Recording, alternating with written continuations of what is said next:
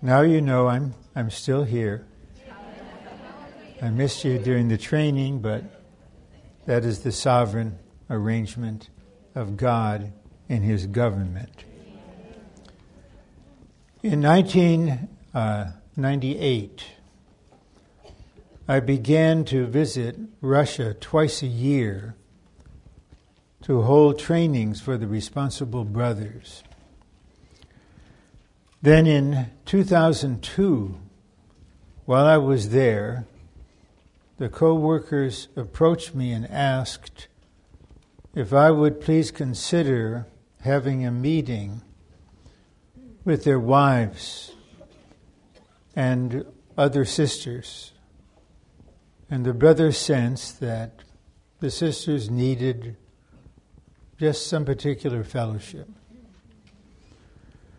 So that began the semi annual aspect of my visit there. And what I'm going to describe now is the only way, way I've been fellowshipping with sisters in my whole church life. And it was this the leading I had was to tell the sisters this time is for you. It's not a time for me to give you a lengthy message. Rather, I'll give you a brief opening word on a matter that I think is significant for you. And then from that point on, please write out questions, pass them up to the front, and then there will be question and response. I don't say question and answer. Why? If a question concerns the truth, and the truth has been revealed and defined, then I can give an answer. And some of the sisters had serious questions about points of truth, so I answered. But most of their questions were experiential, they were practical, they were relational. And I don't have answers to things like that. I don't have answers to many of the deep questions in my own being. So I said, I will just give you, in response, genuine fellowship. Then you just weigh that with your discernment whether it's helpful or not. So we will have two sessions, 75 minutes each exactly. Now until 1045, then a 15 minute break. In the first part, there's a reason you don't have an outline because this is not a message it was just some fellowship from my being. But the second session is for question and response. So I believe Bob, before we take a break, will let you know how they can be submitted. If for some reason, almost semi miraculous, there's no questions, then I will earnestly seek the Lord what to do next. but once the questions start coming, uh, there's quite a flow. And usually the length of a question and response meeting is at least two and a half hours. We will have 75 minutes. Okay. Now the fellowship begins. So here is a description of what before the Lord and in the body I understand to be the intrinsic, essential function of sisters in the church life. And this function is to bring forth the all inclusive Christ as a life into the church. by God's creation, Sisters are deeper than brothers for the most part. They're experiential by nature. And their capacity to love is immeasurable. This is by God's design. And yes, I'll comment later probably on outward practical service functions. But to have those without the essential function really means nothing.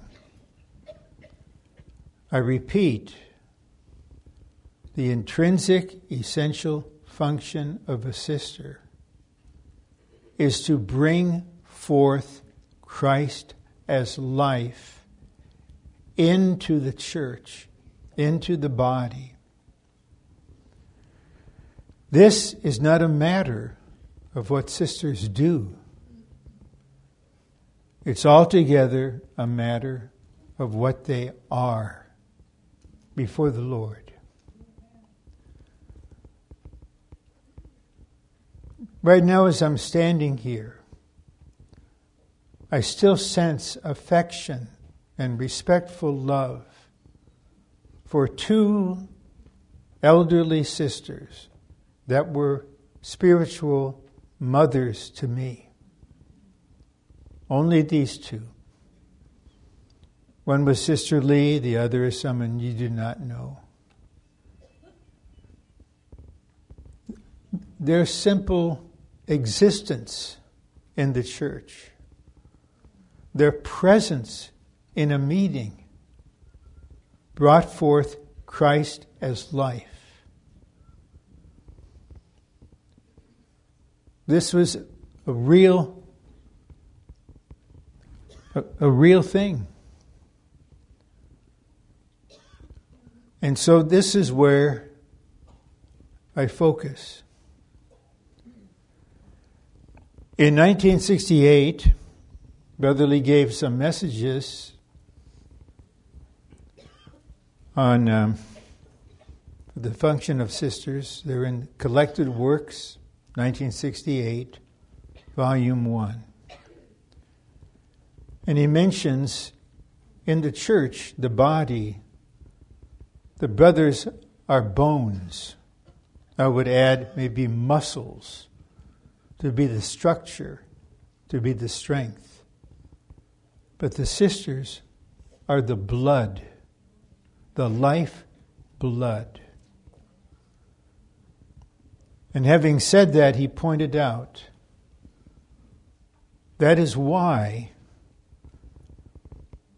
problems among the sisters are much more serious than problems among brothers. Because those problems affect the lifeblood, the life supply of the church organically. And he even said on one occasion, when he was a, when he would become aware of this, he would fast and pray for days. And some of us who were here in 1977 and 1978 in Anaheim and passed through that valley of death, we know will never forget how deep, how far reaching was the damage caused by sisters who were out of order, who had no submission, and who were used by the enemy. So I present two extremes sisters that are spiritual mothers when, whenever I would meet them just incidentally on the sidewalk, just the smile, just the greeting ministered life. I would just stop and receive whatever she wanted to say. But at the other hand, there's this side because both the Lord and the enemy want to use the sisters as vessels to accomplish their intention. So we cannot overestimate the importance, the function of sisters in the church as the body of Christ. But I come back to my original definition. This function is not a matter of how well you can do practical things. It depends entirely on what is taking place in your being year after year before the Lord.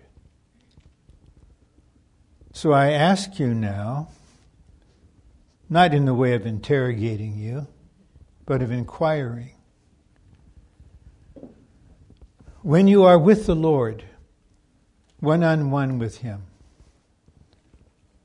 what is your basic prayer? What is most in your being? Are you able to say, Brother Ron, I realize what is on the Lord's heart is to constitute my whole being with Himself as my life. This is His central work.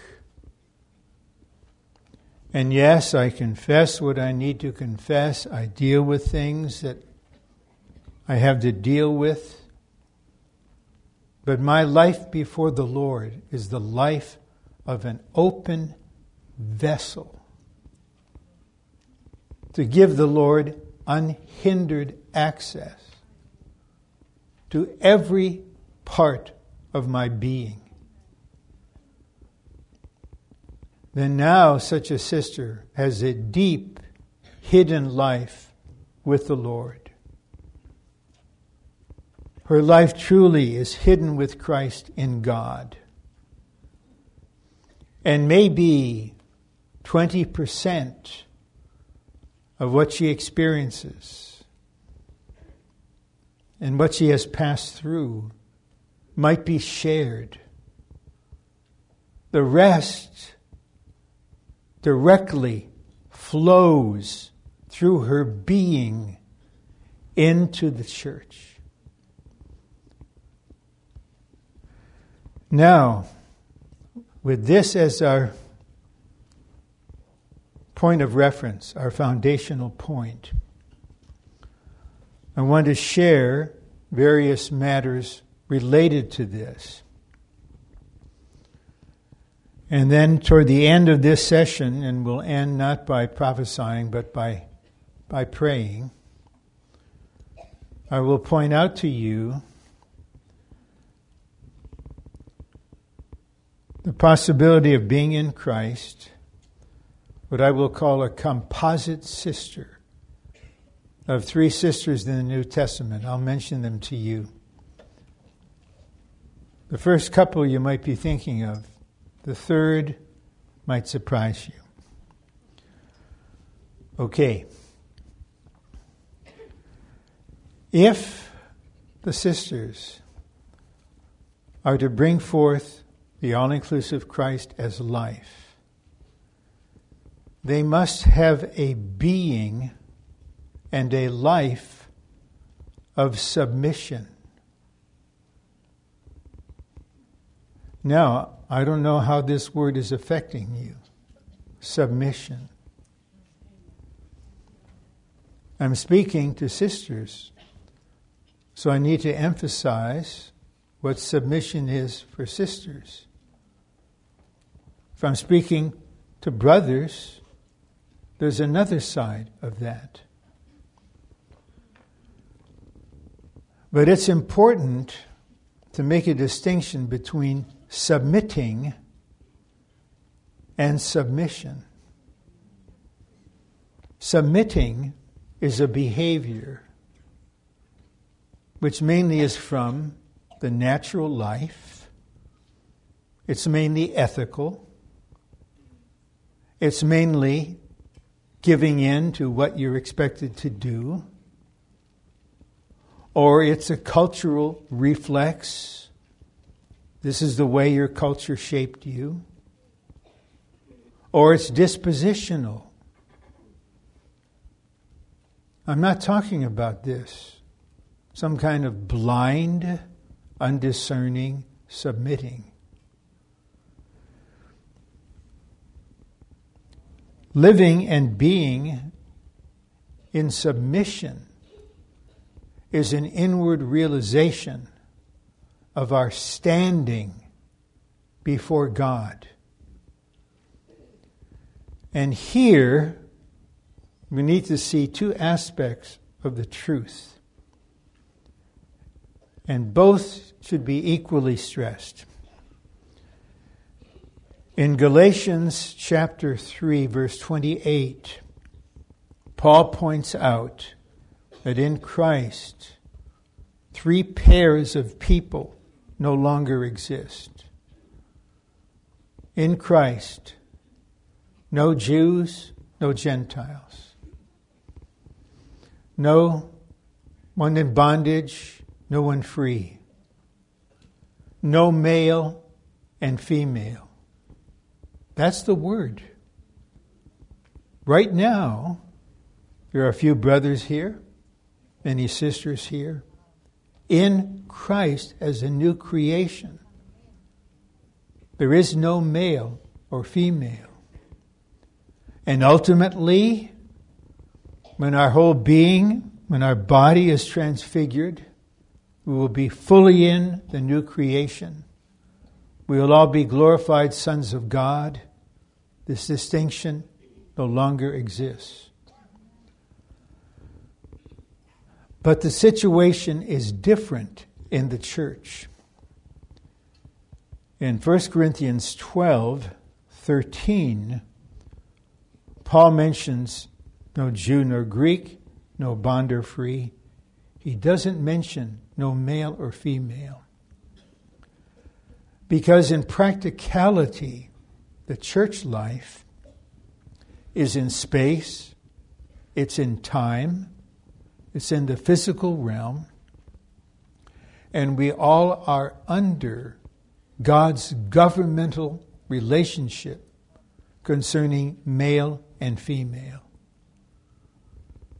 Being in Christ, where there is no male or female, does not nullify this other side. We all know Genesis 1. Let us make man in our image, let them have dominion. Male and female, he created them.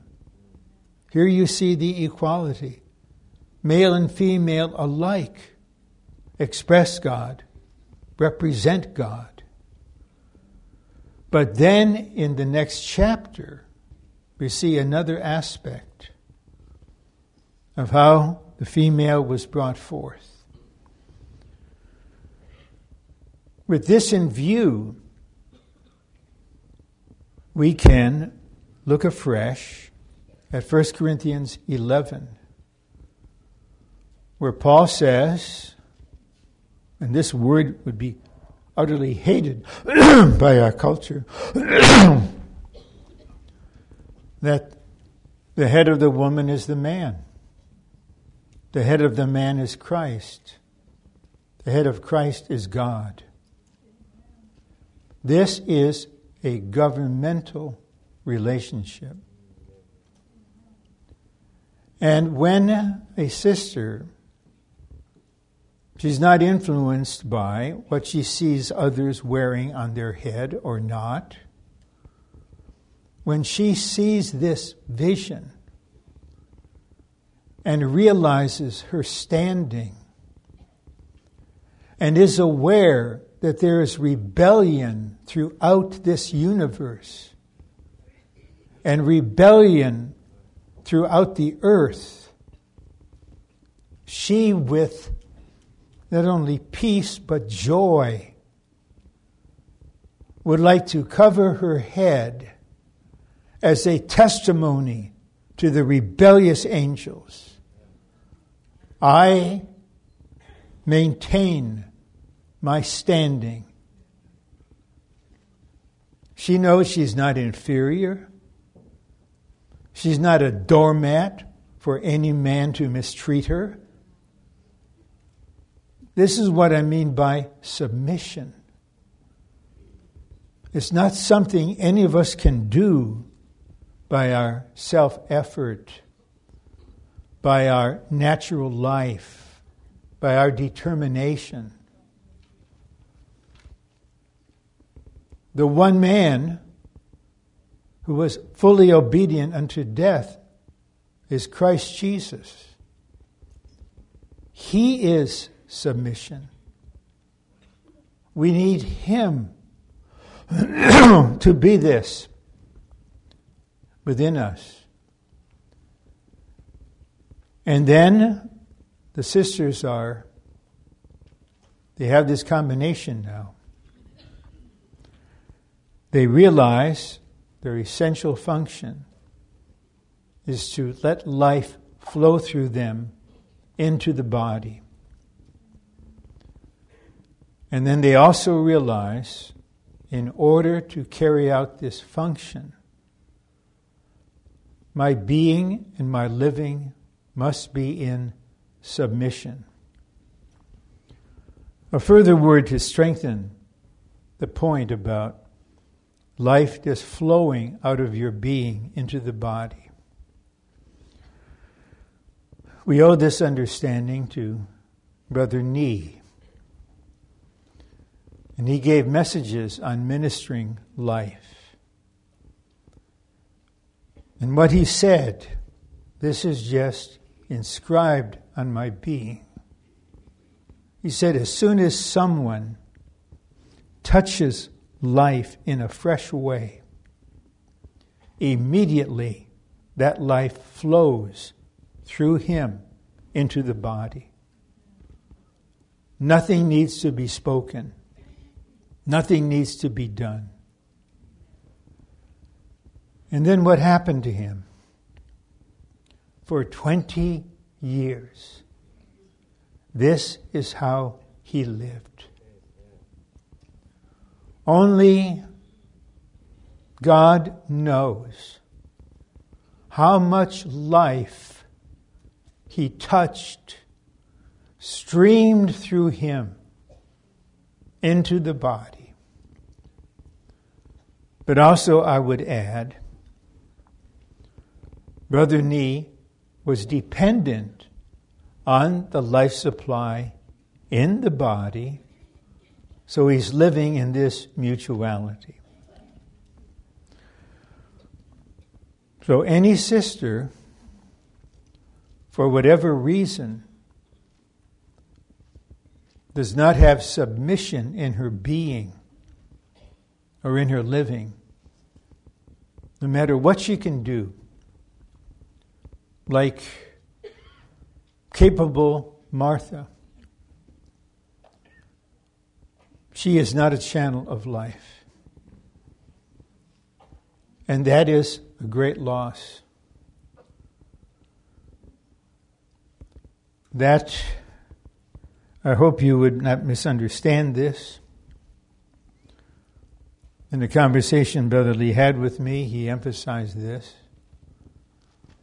He said, Sisters need to be hidden, to be covered. It doesn't mean you don't speak in a meeting. Sisters can prophesy, sisters can pray. It means you're not here to express yourself in any way. You're not here to be recognized, to be appreciated. You are living the reality of the kingdom life in secret before the Father who sees in secret. And all that you do in the practical church life that's like the trunk of a tree and the limbs is supported by deep roots. Now, based upon what we've covered so far, is something that will be familiar to you, but I hope the familiarity wouldn't make this old. To me, it's very fresh. And let me introduce this way. I realize that as I'm aging physically, I will, under the Lord's leading, adjust my schedule of traveling and this and that. I have Brother Lee as a pattern. But I have been serving in this way for the last 25 years. And the basic reason I am able to do this is that sisters pray. They pray. Sisters that the co workers have never met, they pray. And that prayer releases the life. I was once in a situation in another country that was physically threatening. So I called home. I knew immediately what my wife would do. She called Sister Lee. Sister Lee understood immediately, and the prayer dealt with it. The leading brothers, the elders, the co workers set the direction, make decisions, but the carrying out all depends on the prayers of the sisters. We can't match you in the prayer ministry. In Luke 18, the Lord tells a parable about persevering in prayer. He doesn't use a man, he uses a woman is being persecuted by her adversary and appeals to the judge who's unrighteous and doesn't care. But she won't stop. And the Lord said, You see what the unjudged said? But here is a sister that even when the heavens are silent and God appears to be nothing, has the faith to keep on praying. I'm not exaggerating. I'm not being dramatic. I'm not appealing to your feelings. Without your prayers, I would not be alive today. I am fully dependent. Learning as from Paul, at least a little bit, when he said, I know this will turn out to my salvation through your petition and the bountiful supply of the Spirit of Jesus Christ. And so the prayer ministry of the church in, with your companion in a group, it's unlimited. One day I was working in my office in Building 2 on the campus, and a group of serving sisters, all experienced sisters, asked one of them to stop by my office with a question. And they said, We are facing a matter regarding a younger sister that is life or death. And the question was, can we pray prayers of warfare? And I told her without hesitation, yes, you are members of the body. But when you pray like this, you need to be covered, and we, the brothers, will cover you. So she went back, and they prayed, and they delivered or enabled the Lord to deliver that sister. And the enemy was defeated. In Acts 12, persecution came not just from Judaism, the religion, but from the Roman leaders. Herod killed one of the apostles. Can you imagine the shock of hearing this? James, the brother of John, has been murdered, and Peter is in prison. And so the church prayed earnestly. So, what happened? Well, an angel appeared twice. First to Peter in prison. Kind of poked him, said, Wake up, we're getting out of here. The second time an angel appeared when Herod was glorifying himself, and the people said, The voice of a God. That angel came and struck him. Angels don't just fly around because they want to.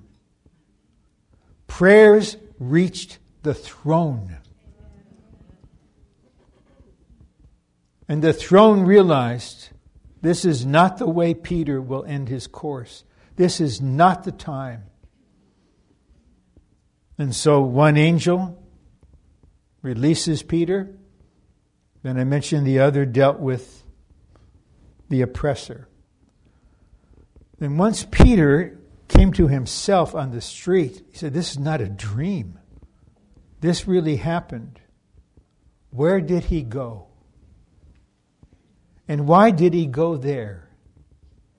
He went to Mary's house, the mother of John, where many were praying. And it's very likely I followed Brother Lee in this that there was mainly a group of sisters praying. You are able to release God's administration to be carried on the earth. You are able to open the heavens to pour out blessing. You are able to apply the victory of Christ to the present attacks of the enemy? The Lord cover me and you to say. But during the last couple of weeks, a brother with whom I can really open my being, I just let him know. I said, Brother, I am under a constant attack of death from every direction. Well, as soon as a sister discerns this, the Lord just touches your intuition. Your prayers will deal with it. We cannot serve, we cannot travel, we cannot minister, we cannot work without you. But you're not going to get any credit for your prayers. We're not going to put up a plaque and say so and so was the so called prayer warrior. The Father knows. You will receive your reward when you stand before the Son of Man. And He says, I have a record here of your hidden life. Now, you will be manifested with me in glory.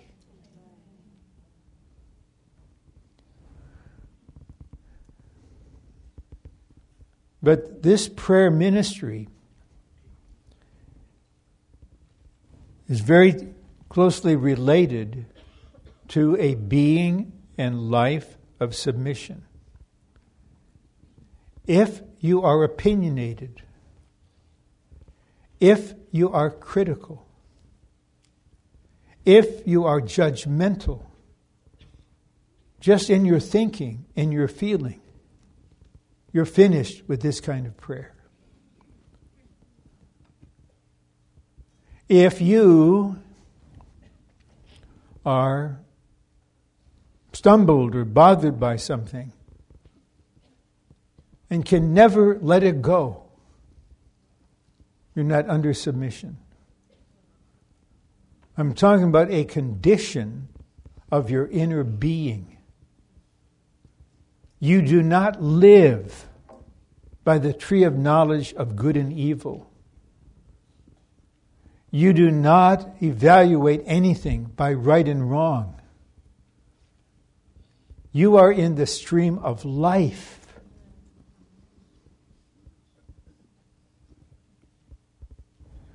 Okay. Then the more we allow the Lord day by day to build Himself into us, and the more we have a being in life of submission, then the prayer ministry emerges. For a brother to be brought into genuine ministry, beyond gift, beyond knowledge, genuine ministry, as we know from 2 Corinthians, is the issue of revelation plus suffering. There's no other way. The prayer ministry is even higher than this. In Acts, we're told the disciples said, Others will wait on tables. We will give ourselves to prayer and to the ministry of the word. Now we go on to some other matters. And I alluded to this, so I bring it up now. It's something I truly do not understand. I do not understand it in anyone. And especially, I do not understand it with sisters. But I know a number of cases involving a sister who's the wife of an elder who was offended and for 20 years now, closer to 30 years, has never let the matter go. for some reason, has never forgiven this offense. I don't understand. Sisters, don't you know the kingdom truth? Your refusal to forgive will cost you the kingdom. So there is that side. but several times, and this is in a training context, sisters ask for fellowship. And they describe such and such a thing happened to me. I want to forgive, but I can't. Then I help them realize you need to understand something, what happened to you. You were not only offended, you were hurt, you were wounded. This happens among us.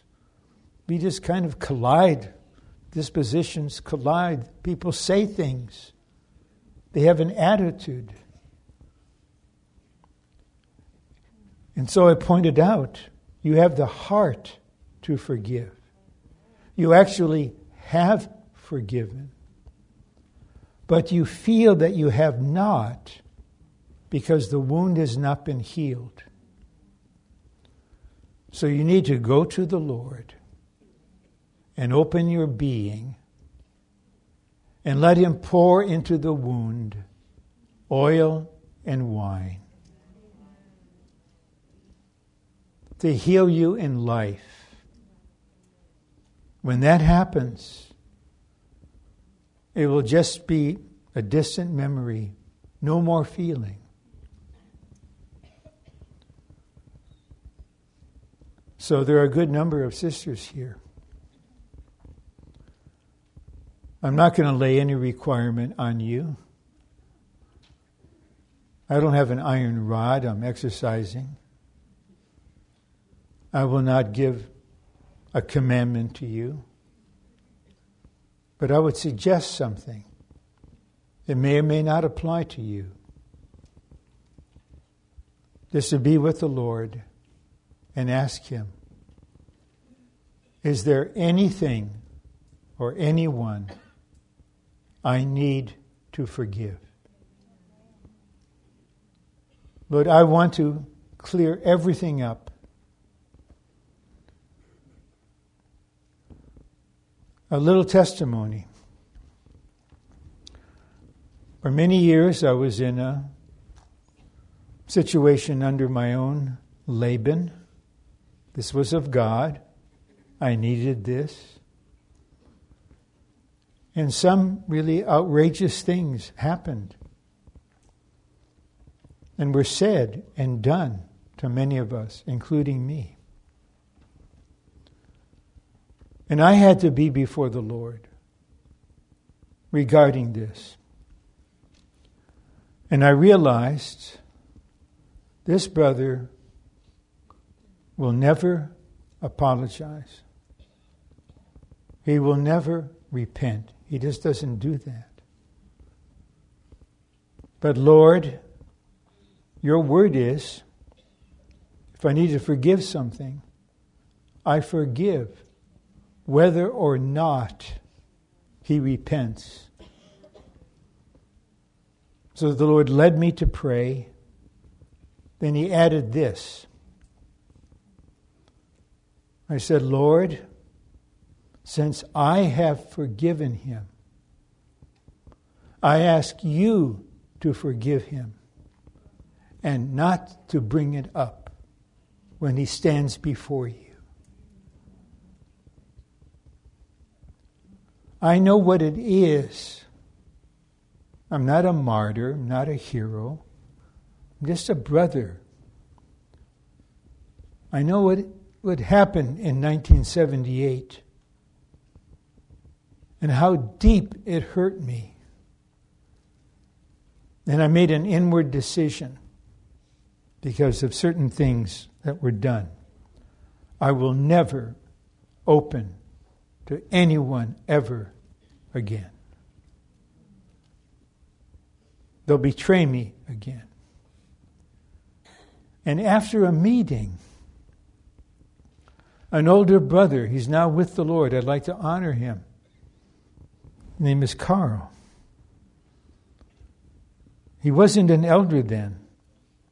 He just went up to me like a father with a son and said, Ron, you have been hurt.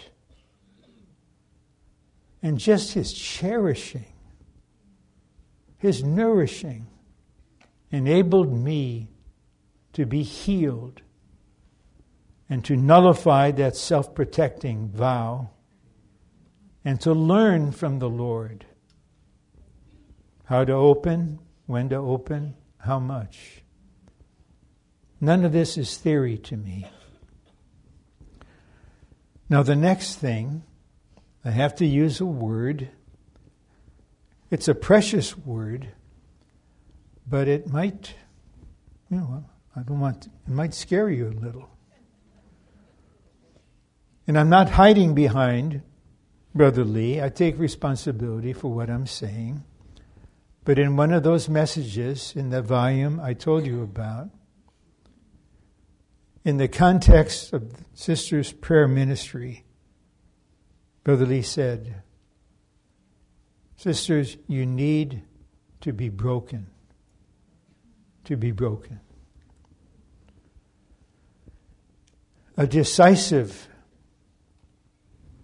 act of the Spirit's discipline needs to touch the self. And when this happens, when there's the breakthrough, nothing can offend you. Things may hurt you, but they don't offend you. And now you're willing and able to sacrifice, to not defend yourself. Again, I'm speaking with sisters. The difference between sisters and brothers in this is not significant, but there is a difference. I'm quite aware of this, not deliberately. I don't scrutinize. I don't spy. I don't keep a mental record. But, my dear sisters, there are actually very, very few sisters who are truly spiritually mature. And this is a desperate need to reach the minimal age of 20. We talked about this in the training. You are now fully in the fourth stage. But you have to pass through all the work of the cross on the flesh, the self, the natural constitution. And my heart is full of loving concern when I see a sister, maybe she's been here 50 years, maybe she's the wife of an elder or not. Very faithful, attends all the feasts, attends all the meetings engaged in practical service. And then I realized standing in front of me is an unbroken shell.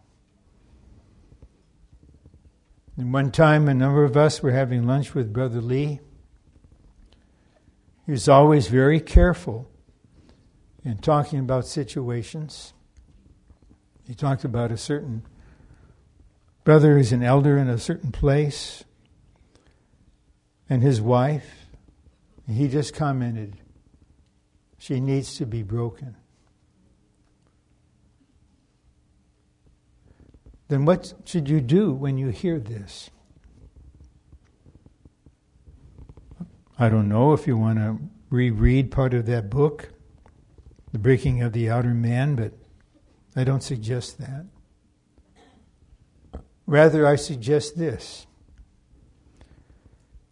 that you come to the Lord in faith and love and open your being to Him and pray like this Lord, I don't want to remain unbroken and untouched by the cross for the rest of my life. Lord, I'm willing for you to give me the experiences I need to be an empty yet broken vessel. Then, when that breaking takes place, the limits that we've been placing on the Lord are gone. And now He can reach the depths of your being. If this does not happen, there will be two kinds of elderly sisters among us. And I'm not, I have no one in mind. Please don't be subjective. I'm not aiming this at you. I'm speaking in principle. Because they're elderly, regardless of their spiritual development, we respect them. We honor them. But we're not blind. We realize here's this sister, like Sister Lee. And here is another sister, an opinionated, older sister. The self is stronger now than when she was middle aged. This is a very real situation. That's why Brother Lee had a training for us only for Anaheim and Huntington Beach in 1981 on the perfecting training. And the training was based on this question Has your growth in life matched your years in the church? And he identified the causes. So these are matters related to the intrinsic, essential function of sisters to bring forth as life the all inclusive Christ who has been and is being wrought into their being for the body. These sisters pray not only for their own spiritual development, they begin to pray like this Yes, Lord, I want to be an overcomer. I want to be part of the bride. But Lord, now I'm praying for something higher than this. Gain me for the body. Grow in me for the church, for the saints. Do whatever you need to do to gain my whole being for this purpose. Now, we have 21 minutes.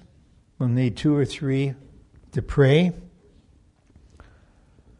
I want to mention this composite, that is, combination sister of three uh, women, three sisters in the New Testament. And the first is Mary. The Mary the sister of Martha. In Luke 10, Martha's very active. Mary is sitting at the Lord's feet, listening. Listening. We need to realize listening is deeper than seeing. When the Lord Himself is speaking to the seven churches, He said seven times, He who has an ear, let him hear what the Spirit says to the churches. So to listen requires that we are brought out of our subjectivity, our self awareness and we're just open to hear whatever the Lord would say. Then this same Mary in John 12 broke the alabaster flask and anointed the Lord. Whenever there needs to be an illustration of absolute love for the Lord is not with a man, it's with a sister. She just, this sister realized something that the apostle brothers didn't. The Lord said, She anointed me ahead of time for my burial. She knew what was coming. And she grasped the opportunity to pour out from the depths of her being that hidden portion. Some have asked me, not very many, but a few, but why I wrote that line in the hymn Love outpoured from hidden depths within me. What does that mean? It means something is accumulated in your being that is not for yourself, it's not for others, it's not for the church, it's for the Lord. So it's hidden even from you. But when it's time for you out of love to pour out your whole being to Him, you discover there's something here, Lord, just for you. So you may want to consider, without being introspective, how your love for the Lord is developing according to the eight chapters in Song of Songs. Will we stay forever in chapter 1? Let him kiss me with the kisses of his mouth. Their love is better than wine. Don't we want to advance to a later chapter where the Lord says to her, Your love is better than wine? Sisters, we can't match you. We can only learn of you. Follow the pattern of the depths of loving the Lord and pouring out your being on Him. Then we have Martha. And I have some, I think, interesting things to share about Martha. But you have to listen all the way to the end. And I think you will be encouraged in Luke 10, verse 38, we're told a, a certain woman named Martha received him, the Lord, into her home. Then, verse 39, Mary sitting at his feet, listening to his word. But Martha was being drawn about with much serving. Now, listen to this. She said, Lord, does it not matter to you that my sister has left me to serve alone? Tell her to do her part with me.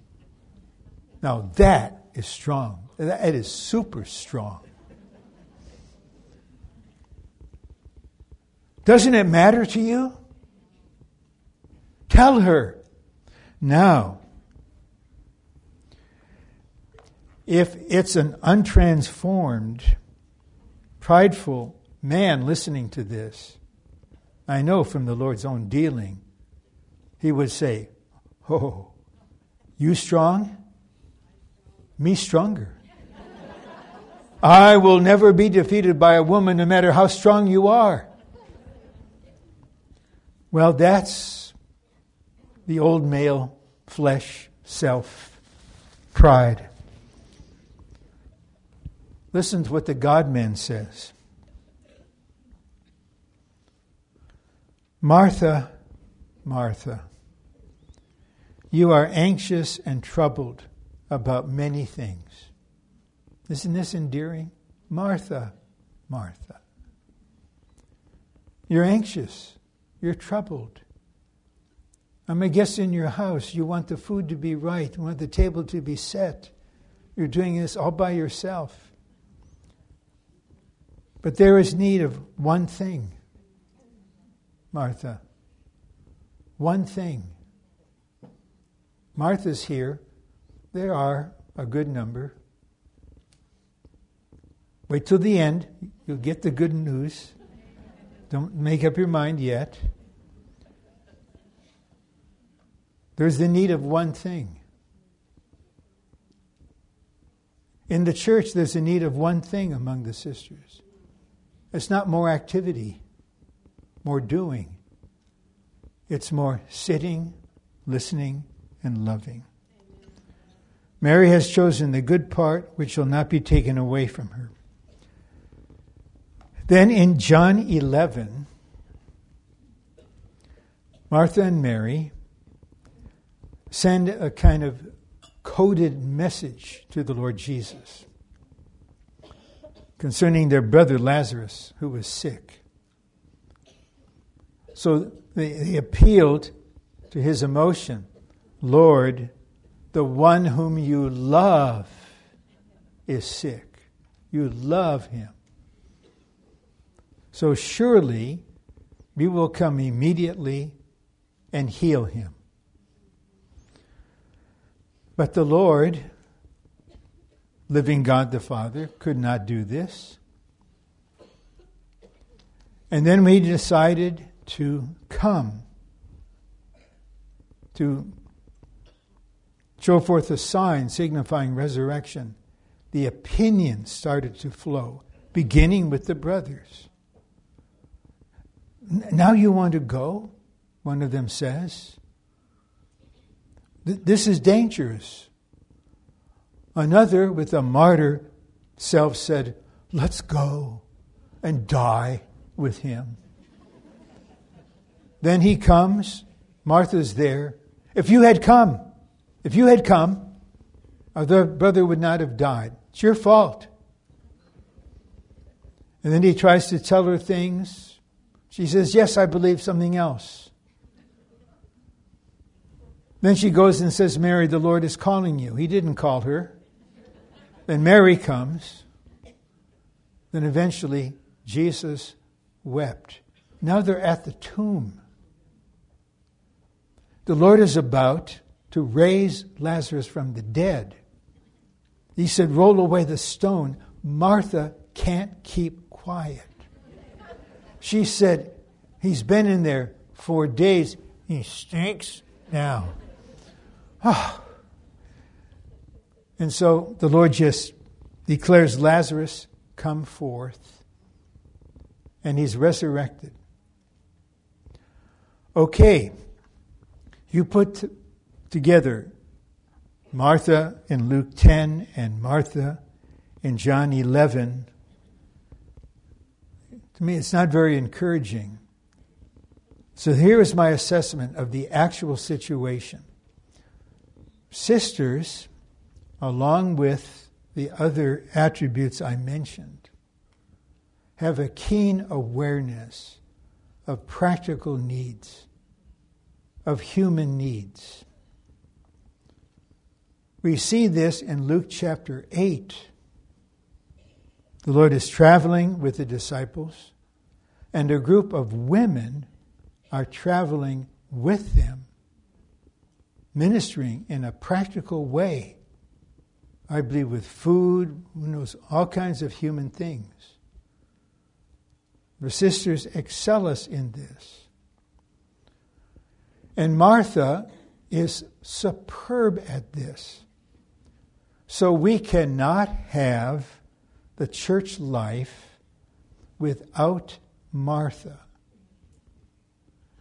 But Martha is so strong and opinionated, we cannot have the church life with Martha either. Okay. But good news John 12 follows John 11. And here we have a picture in miniature of the church life in resurrection. So the Lord is there as resurrection life. Lazarus is there as a testimony of this. Mary is expressing her love. Then we read this, and Martha served. Martha served. This is Martha in resurrection. So, those of you who are the Mary type, who've had certain grievances with the Martha type, don't give up on any of the Marthas.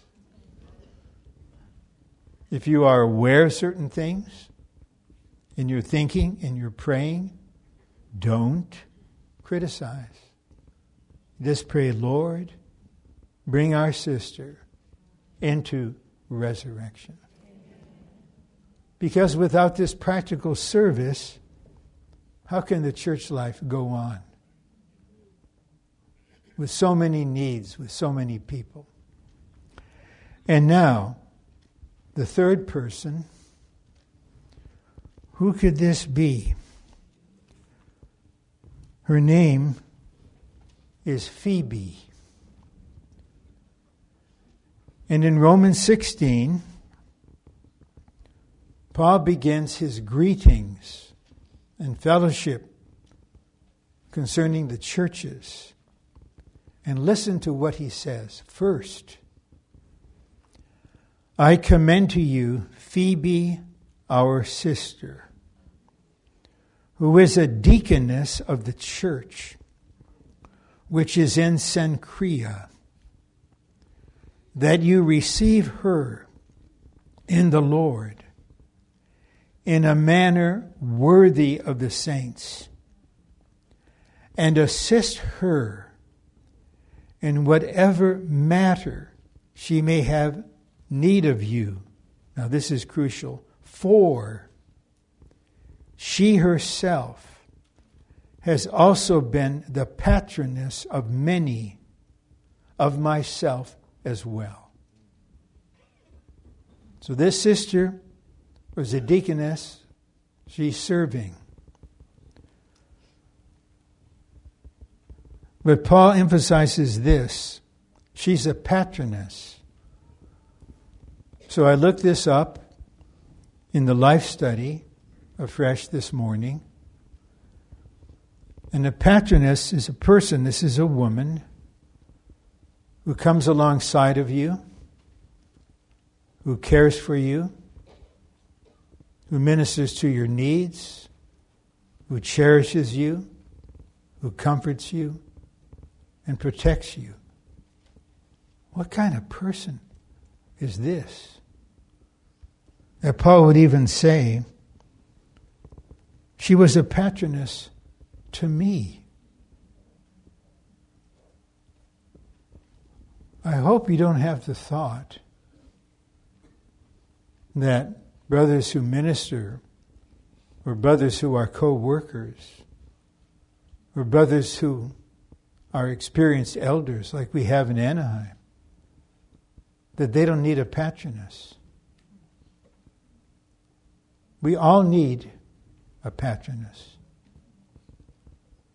And she herself Paul is now caring for her in response. Receive her, to honor her. Whatever need she has, take care of her. Then he explains why, on her part, she has been a patroness of many, of myself as well. So we put together Mary, Martha, Phoebe. Please don't consecrate yourself and say, Lord, from now on I promise to be a Martha, Mary, Mary, Martha, Phoebe. This is what the all inclusive Christ as life wrought into a sister's being can produce. Yes, you will be a patroness in a way that matches the vessel God created you to be. But how much the church life would be elevated if in all the churches there were patronesses. This is just their being, it's an expression of her being. So there's the love that's developing to the uttermost. There's the practical service in resurrection. And there's the patroness, one who knows how to be with anyone alongside, to supply, to provide, to cherish, to encourage, to comfort. I believe this fellowship, I truly believe, at least to some extent, it's from the Lord. And the sense I have is you are receiving it in a full way. And we just pray, Lord, work this out for the building up of the body, for the maturing of the new man, and the preparation of the bride. And so we need to have some prayer. Let's have a number of sisters, wherever you are seated. Just pray short prayers, two or three sentences. If we could have eight or ten pray, and then our brother Bob will direct us. Please don't hold back. Just let the Lord flow.